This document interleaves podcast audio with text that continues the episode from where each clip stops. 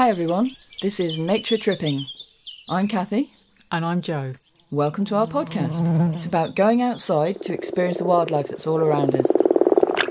We're going to be chatting about where we are and what's happening. But sometimes we'll just leave the microphones recording so we can spend some time just listening.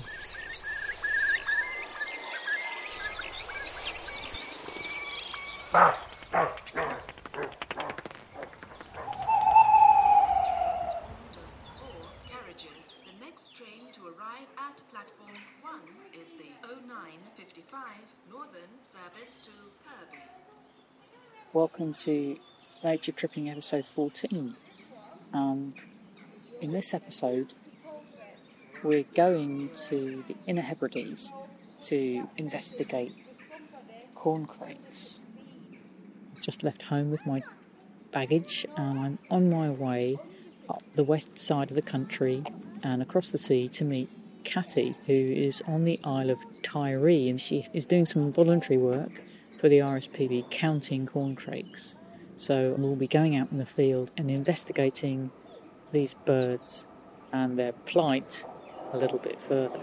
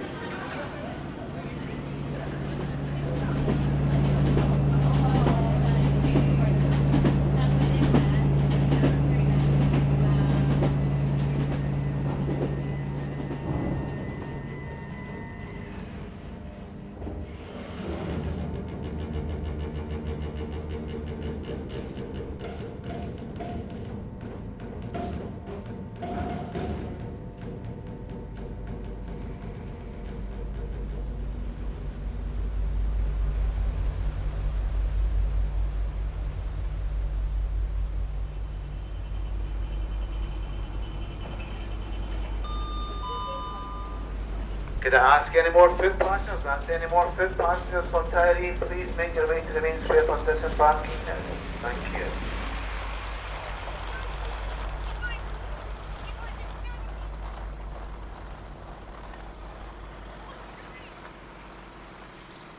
Hello. Hello. Welcome to Tiree. Recording everything. Everything.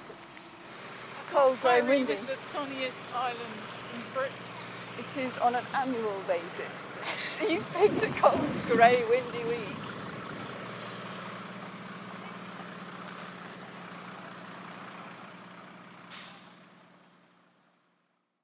So, you might be able to hear in the background the gentle swell of the sea.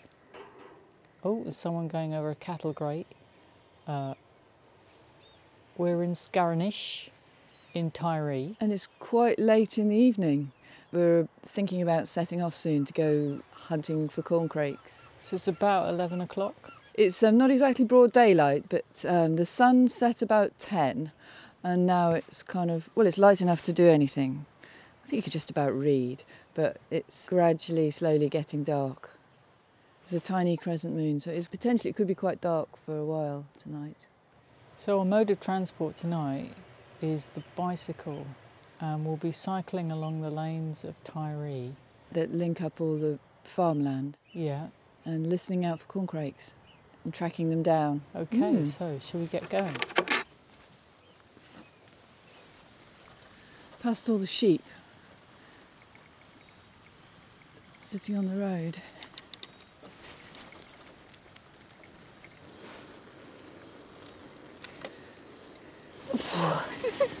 this isn't a hill.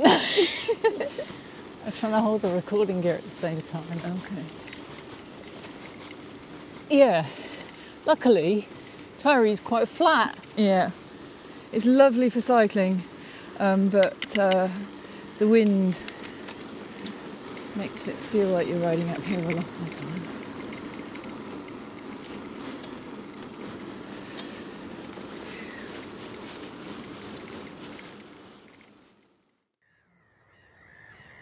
So we haven't got to any corn corncrakes yet. We've just stopped by the roadside. Listening to this, yeah, we're listening to this gull colony. You think it's uh, seagulls, some Yeah. type of seagull? Maybe black-headed gulls. Yeah. Anyway, there were there was a riot because they were mobbing a predator and seeing it on its way. But it sounds like they're settling down a bit now. So the corn corncrake is a medium-sized brownish bird that is hardly ever seen because it likes lurking about in the undergrowth. Um, it's a bit like a moorhen that lives on the land and it likes quite long grass and vegetation to hide away in, skulking about. So it's renowned amongst bird watchers for a bird you never see but often hear. And in fact, Tiree has got quite a large number of corncrakes, hasn't it? Yeah. So they used to be widespread throughout the British Isles, but now Tiree is the place where there's one of the largest remaining British populations of corncrake. Yeah. And um, corncrakes are actually named after the sound they make. Their famous quack, quack, quack, quack sound. so their Latin name is crex crex, after that sound that they make. And they breed in Britain and across northern Europe and Asia, but they spend the winter, they migrate and they spend the winter in Africa. But I mean, to look at them, you wouldn't think they could fly that far. They're really dumpy and they hardly fly about when they're here. And goodness knows how they make that migration, in I can hear a corncrake. Oh, here we go, it's just starting. Okay. So I think we've just heard our first corn corncrake. In some long grass and cow parsley on the edge of a field.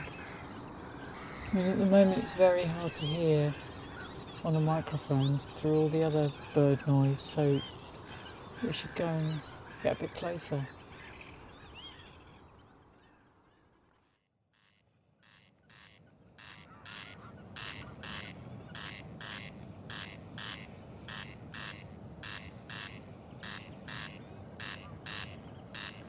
So this is the corncrake.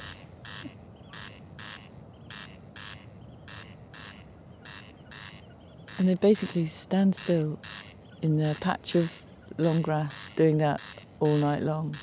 Well, for about three hours in the middle of the night. And we can, it sounds like there are two, but that's one corncrake with its echo from a nearby house. If I was in the field speaking, my voice wouldn't echo back off a house, would it? No. So it's a peculiar thing that that's what's happening with the corncrake's call. There's a very slight delay, isn't there? When a second you can hear an echo, like you say. So it sounds like there's two. Maybe it's a way of the corncrake making himself be more important and effective at seeing off other males. And in, in the daytime, they're really mobile, they run about all over the place, but at night time, they stay in one place, which makes it easier to locate and count them.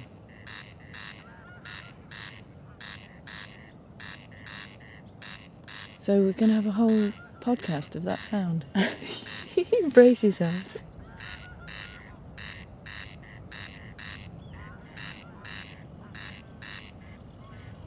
So your survey tonight, Mm, I'm um, counting corncrakes, and the way you count them is by counting these calling males. okay. So you're spending a few hours cycling up and down the lanes. With my with my ears wide open. Yeah.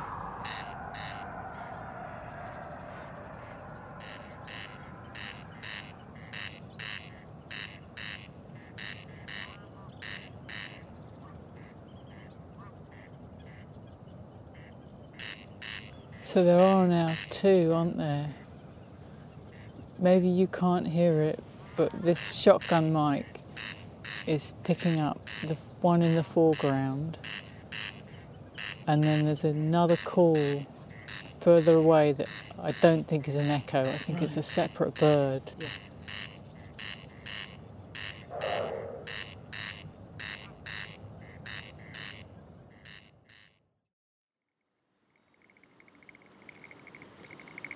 So we're cycling along the main road, well, not a main road, a road, uh, along the front of a bay called Gott Bay, which is a long, long, sandy beach.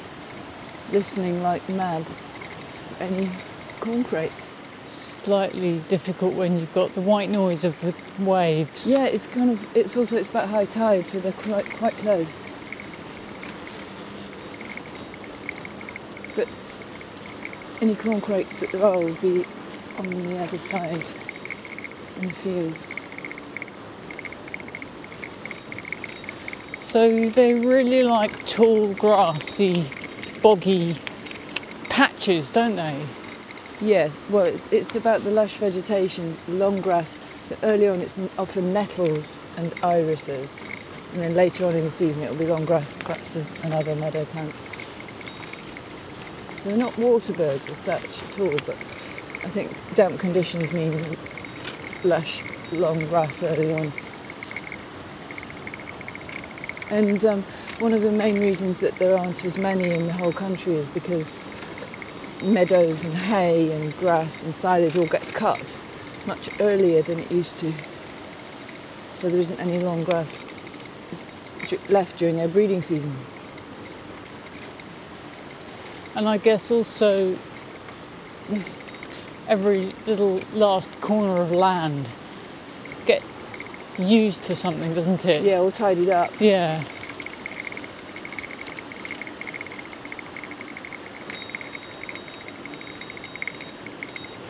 So for every male, do we assume there's a, also a female Yeah, and a nest somewhere in that grass? yes. Yeah. Well, we've been cycling for a while now and we haven't heard any. We're coming up to an area where I did hear some before. Peel your ears and eyes.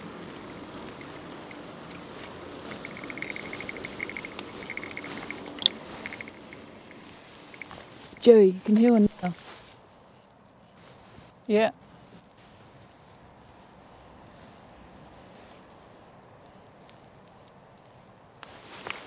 I'm going to just move along, see if it gets louder.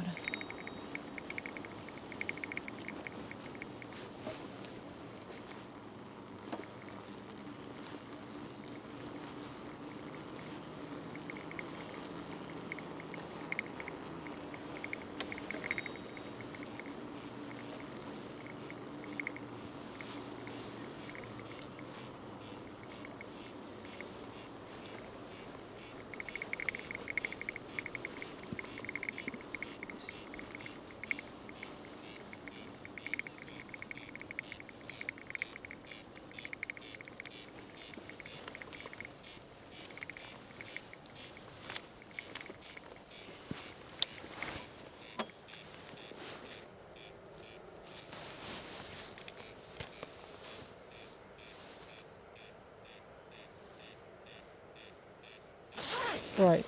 So, Kathy, you're on a mission now. Yeah. You've got I've got this several more lanes. I know, so I've better, and I've also got a time limit because peak corn crake counting time is between midnight and three. Okay. So I better crack on and because I've got to cover all the lanes in my patch Okay. and see what's there. Count Yeah. them and mark Yeah. them all on my map. Well, happy corn crake counting. Um, I'm going to drift home. I'll see what I can hear on the way home, Yeah. and I might stop and take some more recordings.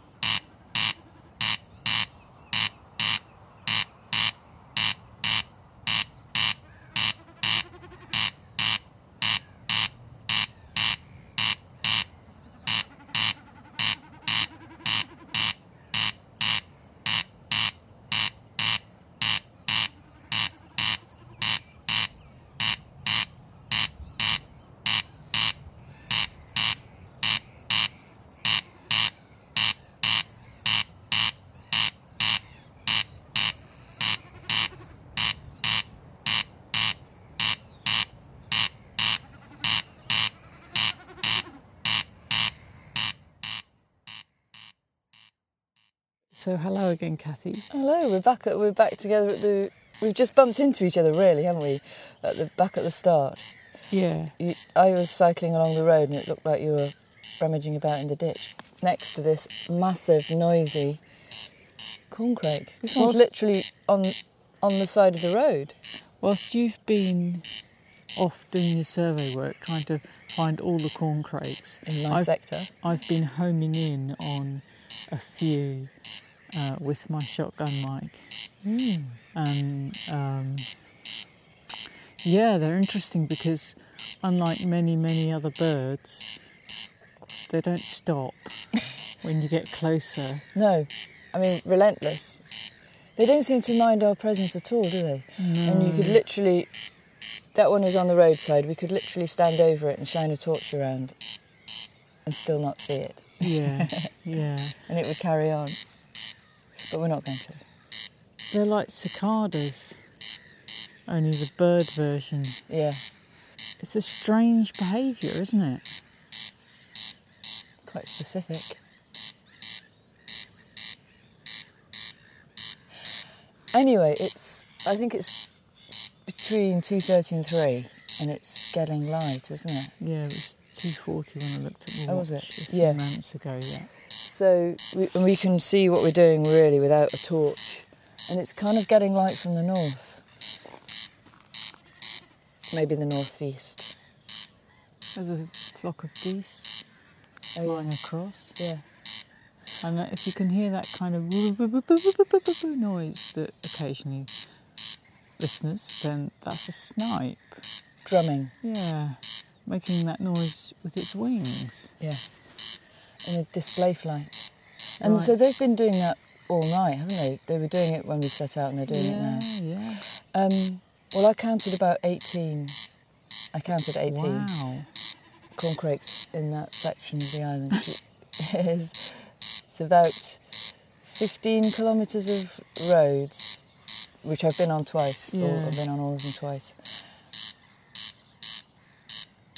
Yeah, so I think um, I don't really know which method is best for counting corncrakes. I know John does a combination of driving and cycling, and I've done the cycling, which I think is much slower, but it's I really like it because it's two of the things I like doing best, birding and biking. And I really like the fact you can cycle along listening intently to what's going on around you. And then you hear this fragment of a corncrake sound, and then you home in on it and get closer and closer and locate it by sound using Yeah. your two ears, Yeah, like a binaural mic thing. yeah. You definitely require stereo. Stereo Yeah, to locate it. yeah. So I think that's quite challenging and interesting to do. Never mind picking out if there are two of them. But also, what I found when I was trying to record them whilst you were surveying is that um, they do throw their voices a bit, don't they? Yeah, they sort of project them around a bit like and like you think you're quite close, but you keep walking and you keep walking and you keep walking, and you're not that close. Yeah. They get louder and louder and louder. That's one by the chapel, which we we heard it. I don't know, at least 250 metres away. Mm. We thought that was where it was. I mean, how this one sounds like it's about 20 metres away from us. What do you think? 10.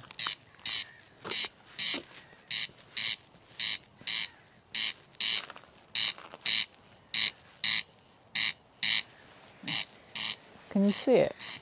No, I think it's it's literally it's literally just there in that vegetation.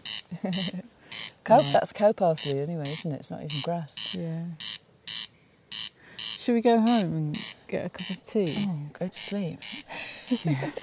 All right. To be continued.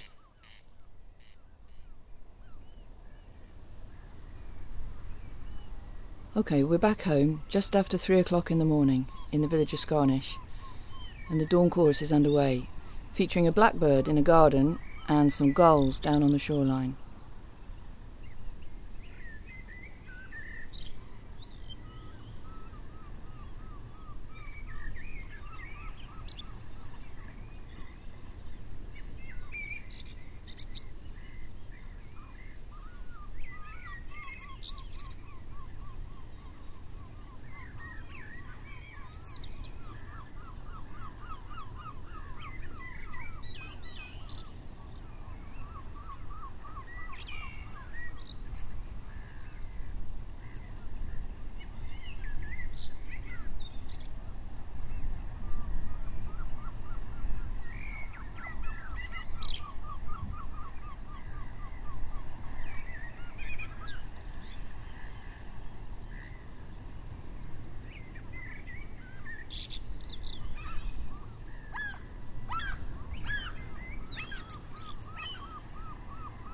Next, we're going to hear from John Bowler. He's the RSPB officer for Tiree, responsible for monitoring the corncrake population and everything else to do with birds here.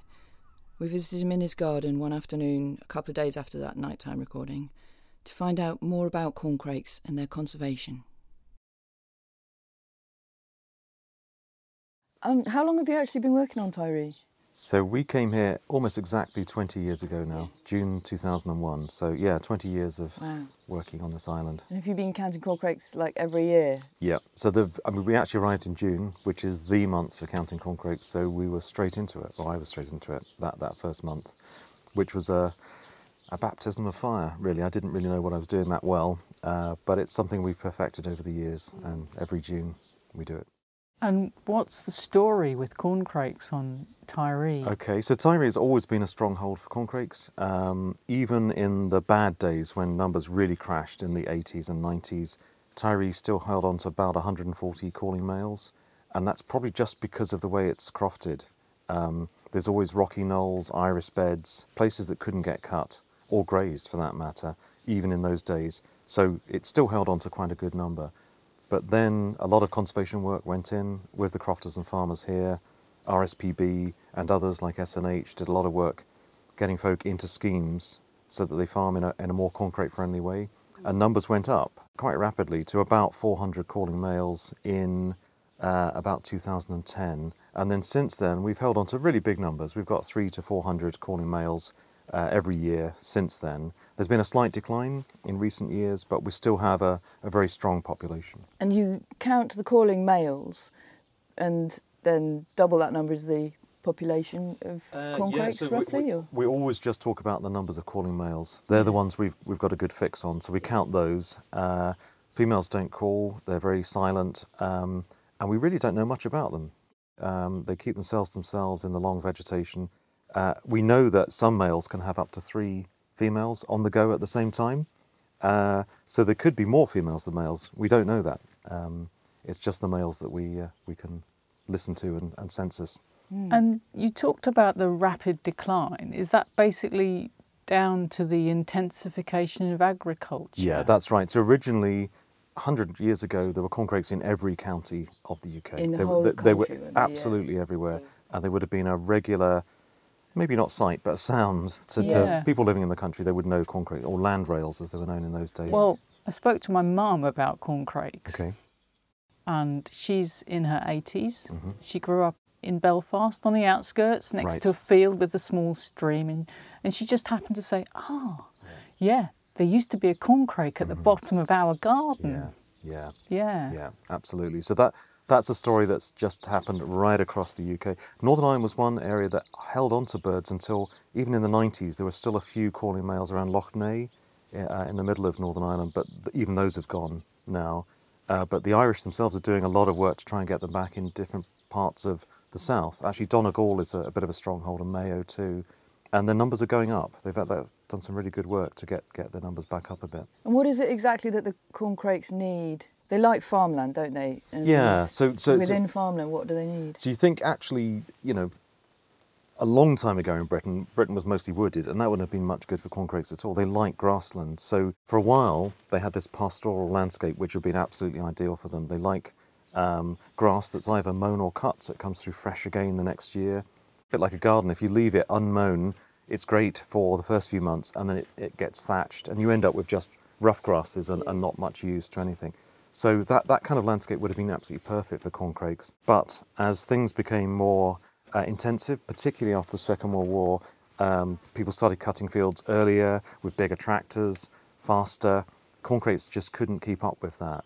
Um, so they need areas of grassland essentially from when they first arrive at the end of April all the way through until ideally August Yeah. so that so they can have two broods during that period. And then if the cut is after that, then they've had their chance to have those broods.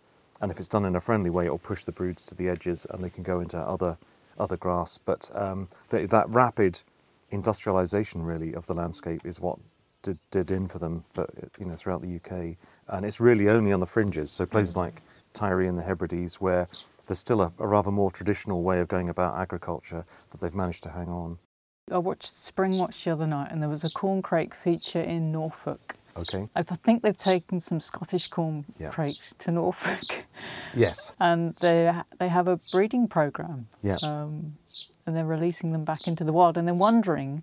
Uh, because they're Scottish corn crakes, where the young will migrate to. Will they go to where the Scottish corn crakes go to, which I think they said was the Congo, Yes. or will they go where the English corn crakes Yes, that's true. So- migrate to? Um, that's an interesting one. We, we assume that because they're Scottish corncrakes, they will have the the knowledge or the inbuilt hardwired knowledge to go south and end up presumably where they should go, which is West Africa. But it's something we don't know actually. But what they are doing is coming back. So at least they're finding somewhere that's suitable somewhere in Africa uh, that they can come back to. So the idea is that, uh, as I say, we've lost them from most of the UK. They're just on the fringes now. But there are places where actually uh, corncrakes probably could survive, uh, but they would never reintroduce themselves because they tend to come back to within 10 kilometres of where they're born. Um, so if you release a chick in Norfolk, it will come back to Norfolk. That, that's the thing. But if you, obviously a Coll bird will come back to Coll, possibly Tiree, and vice versa. But they won't go any further than that.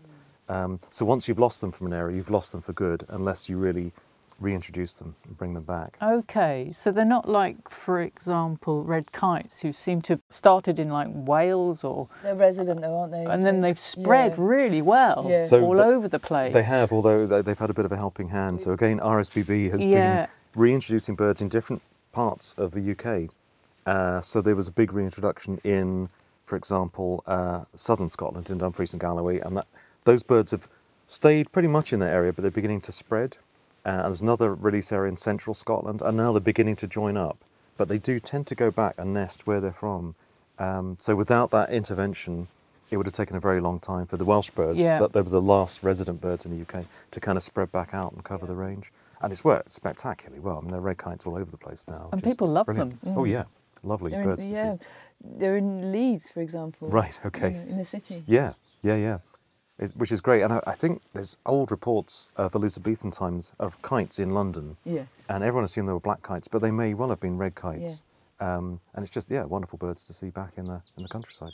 I was going to ask you. So going back to the numbers in Mm. Tiree, or thinking about the numbers in Tiree that they've they've increased Yeah. since you know you've been here and the interventions of you RSPB generally. So what is it? And what is it you've managed to achieve with the local farmers and crofters Okay. here, and how you know? So how do you basically. I, I can't claim credit for this at all, but th- there was a, a very good researcher who still works for us called Dr. Rhys Green, or now Professor Rhys Green, I should say.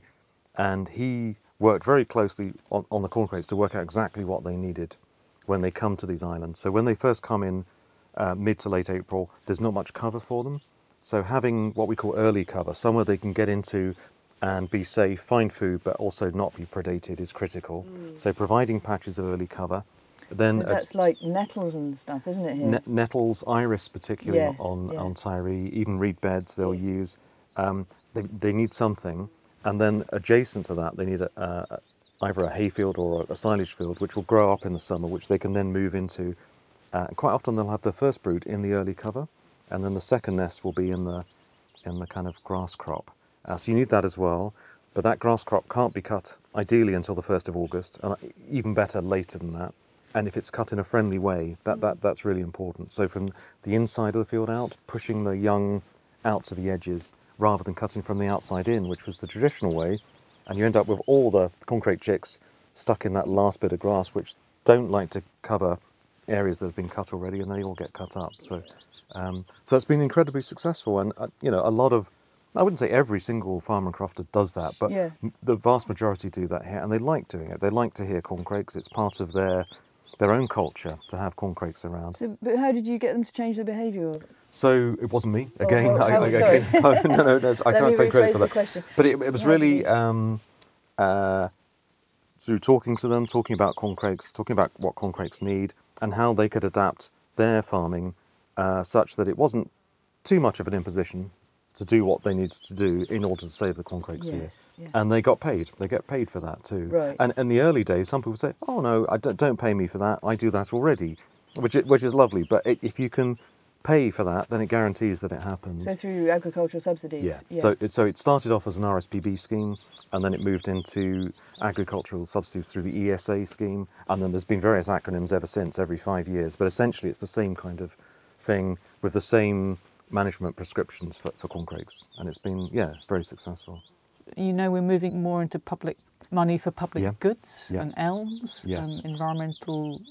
Some I don't know what ELM, quite what ELM stands for. So Yeah. ELMS might be an English thing, but the principle of yeah public money for public goods that's definitely very much uh, um, in the kind of the thinking now behind uh, environmental protection and how we go about things. So the Scottish uh, government are thinking about that too. Exactly what that comes out like, we don't know yet. We're working with them. Um, there's a lot of uh, discussion about results-led schemes and outcome-led schemes, which is all about creating the right sorts of habitat rather than focusing necessarily on a bird it's actually talking about the ha- habitat itself and how it looks at certain times of year. Um, so we'll see. We're not sure exactly where that's going. RSPB are working very closely with the Scottish Government um, to see how that scheme might come out, how it will be funded. It's key that there's more funding needed for these schemes. The direction of travel is, is all good at the moment. Yeah, and you've had real success on Tiree, Mm-hmm. and that if you were in England looking at a model to adopt for trying to get more corncrakes back, then you've kind of worked out how to do it. So potentially, if Elms is uh, incentivised in the right way, you, we could start Yes. potentially. Mm-hmm. Yes, absolutely. There's no reason why we couldn't have our corncrakes back. But it would Uh, probably wouldn't it would need a combination of like creating the habitats and actually reintroducing some birds. Yeah. Maybe, Yes, yeah. yes, that, that, that would be the way, and it would be identifying. So they tried it uh, uh, on the washes in East Anglia, where you've got isolated patches of grassland surrounded by arable uh, and other uh, crops that they just simply won't use. So, in effect, they're islands. It's almost like the Hebrides, but you've got these patches, and whether they're big enough and whether the management is right in those. Um, but it's definitely doable. We know we know what corncrakes need. Yeah. We know that the translocations can work because that has been done. So that is an option further down the line. I think right now the key is to ensure that the Scottish populations remain robust. Yeah. Uh, so we've got schemes that are coming to an end. This was the final year, as far as we know, of rollover of corncrake schemes. What happens even next year, we don't know. So, uh, and because they're so short-lived, they live for one or two years.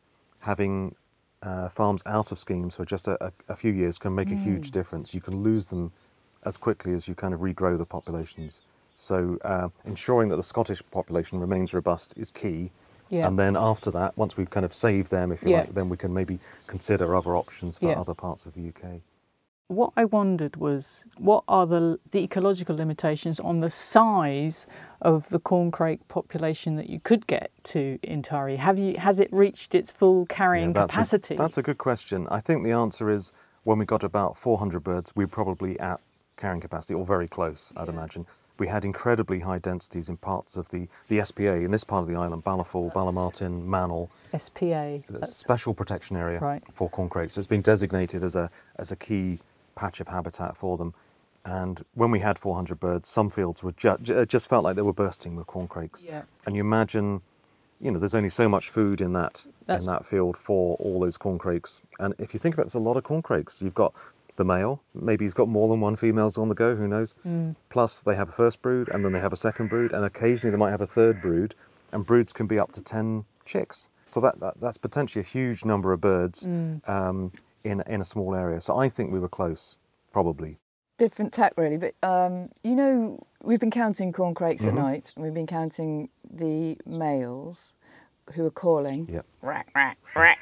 all the time. Oops, what's that? That's a hoodie crow. Interrupting. Anyway, so we've been counting the calling males. What are they calling for? You know, they've, Yeah. they've got their females, they've got their territory. What are they doing? uh, yeah, All so night basically long? they do, and and it's yes, and some people complain because it's it's frankly quite noisy, or it can be. Um, yeah, they call from midnight till three just consistently. Um, so I think that male is saying, "I'm here. This is me. This is my territory," uh, but he's also saying, "Yeah, this is me and my territory. And are you a female? And are you around?" So there's definitely he's calling to other males to proclaim where he is and to keep them out of his bit. Uh, but also he's calling to females to attract. Uh, that's a hoodie crow. Okay. Um, and it's basically saying, yeah, you know, if, if there's more females out there, I'm interested. So they, they'll have definitely um, the first ones come end of April, and the first males and females will start pairing off in late April, early May, and the very first clutches will be in May, early May, and then the first broods are out in about now, sort of mid June. The first broods are hatching out, uh, and you'll start seeing chicks if you're lucky. Uh, and then the males, this is when they're really going for it. They're really calling. They're looking for that the next the next female, and possibly more than one female. Who knows? Yeah. And will they move about to a different spot to get that female? Yes, and this is where our census work, we, we rely on doing exactly the same thing each year, so we have a very standardized methodology. Uh, but we know from radio tracking that, for example, birds from Coll that have bred on Coll in the first round of breeding in May can come to the east end of Tiree in June and breed there. Uh, and that's not because the habitat has changed on Coll, they've just decided to switch to somewhere else. So we do know that they'll move around, not, not far, but uh, within a few kilometres. Um, so part of our census is we're trying to work out. Uh, we do we do the survey round three times during June, uh, and then we're trying to relate where birds are calling and working out if it's the same male on different occasions or if it's a different one. We're trying to work out how many birds are here, and not all males call every night. So it's it's a bit of a Margins of error. There yeah, are some. yeah, there are margins of error, but what we do is we stick to a very strict methodology. Yeah. If the bird has moved uh, less than 200 meters, then we assume it's the same male. Uh, but if it's moved more than that, then we assume it's a different one. Okay. Yeah, we just Yeah. have to take a you know a judgment call. on Yeah, it. and if you're doing the same method every year, then it's the same margin of error yeah, every exactly, year. So, exactly that. And Yeah.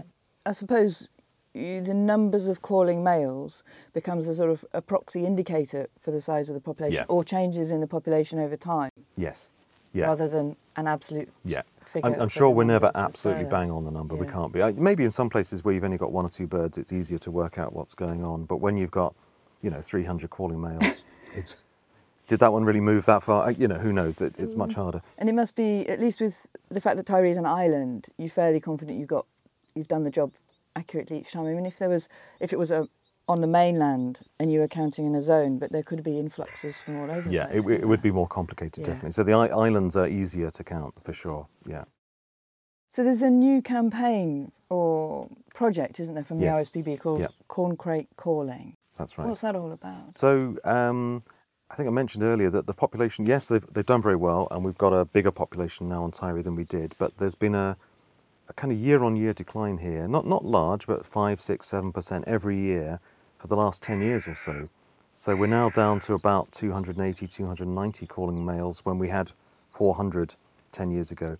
Um, and we're not quite sure why that is. So the Corncrake Calling Project is really, it, it's focusing minds again that the, the job of saving corncrakes in Scotland isn't finished yet, uh, and that uh, RSPB are putting uh, more effort into getting people engaged in corncrakes, thinking about corncrakes, and where schemes are coming to an end, then there's money available for doing more work on the ground for corncrakes. So more early cover, uh, late cutting, uh, if they're no longer in a scheme, there's more money for that.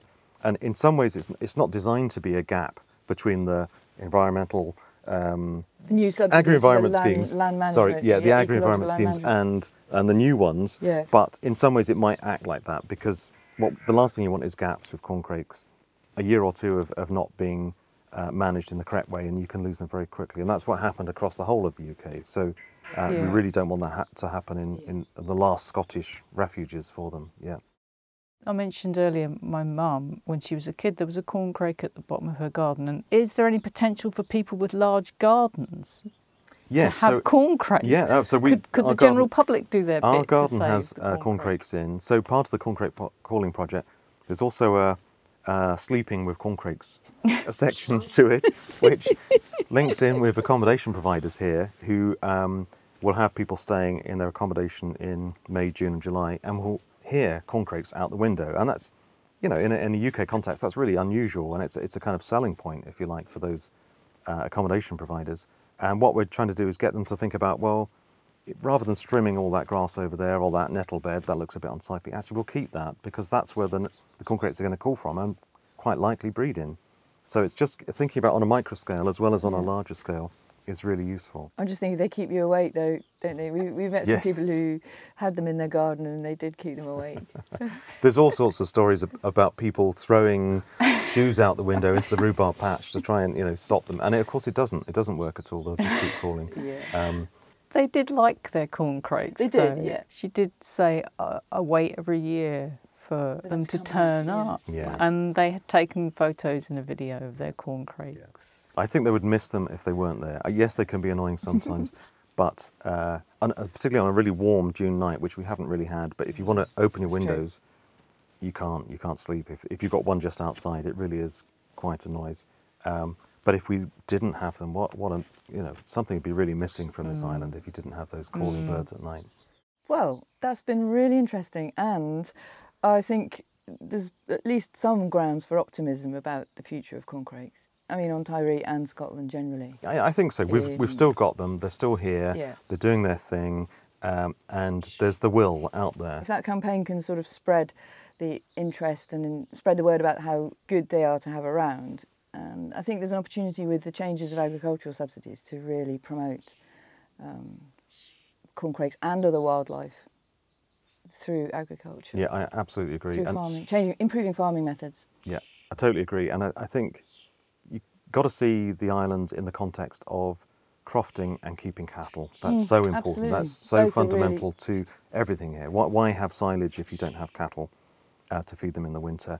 Um, and if you have cattle and sheep, but cattle in particular, grazing machair, grazing habitats here um, is so important for, Yeah. for so many things here. Just the way the islands look, but also just the whole biodiversity here. We have a whole range of machair specialist species, bees, bumblebees, uh, all sorts that are here because of the cattle and are still here because of the cattle. So keeping the crofting agriculture, the crofters and their cattle here is fundamental. and fundamental to the wildlife as well. They're integrated. Oh yeah, they? So completely. too often there's a sense of conflict between the two sides, whereas here they're definitely Uh, one requires there's, the other. really. there's no doubt if you lost the crofters and you lost lost the, the cattle, you would lose most of the, the, the biodiversity that we all think about is so special for Tiree. But, uh, and then, if you lost the biodiversity, Tiree would cease, in many respects, cease to be the special place that attracts Oh, the completely. visitors and holidaymakers. That's isn't it? right. Absolutely. There's food for thought. Thanks very much, John, for your time this afternoon. You're welcome. Um, we'll let you get on with your remaining June corn corncrake counting. Thank you. Well, it's looking very good for tonight, actually, so I'll probably be out again. Yeah. Okay. Great. Thank you. Thank you. Thank you. So we've reached the end of the podcast now. The next step is for John to count up all the numbers from this year's survey and come up with a total number of corn corncrakes for this year and use that data with the other data from other years to work out what the trends for corncrakes are on the island. Hope you've enjoyed this episode. We're going to leave you with another nocturnal corncrake soundscape. A few more minutes of this unique and special sound.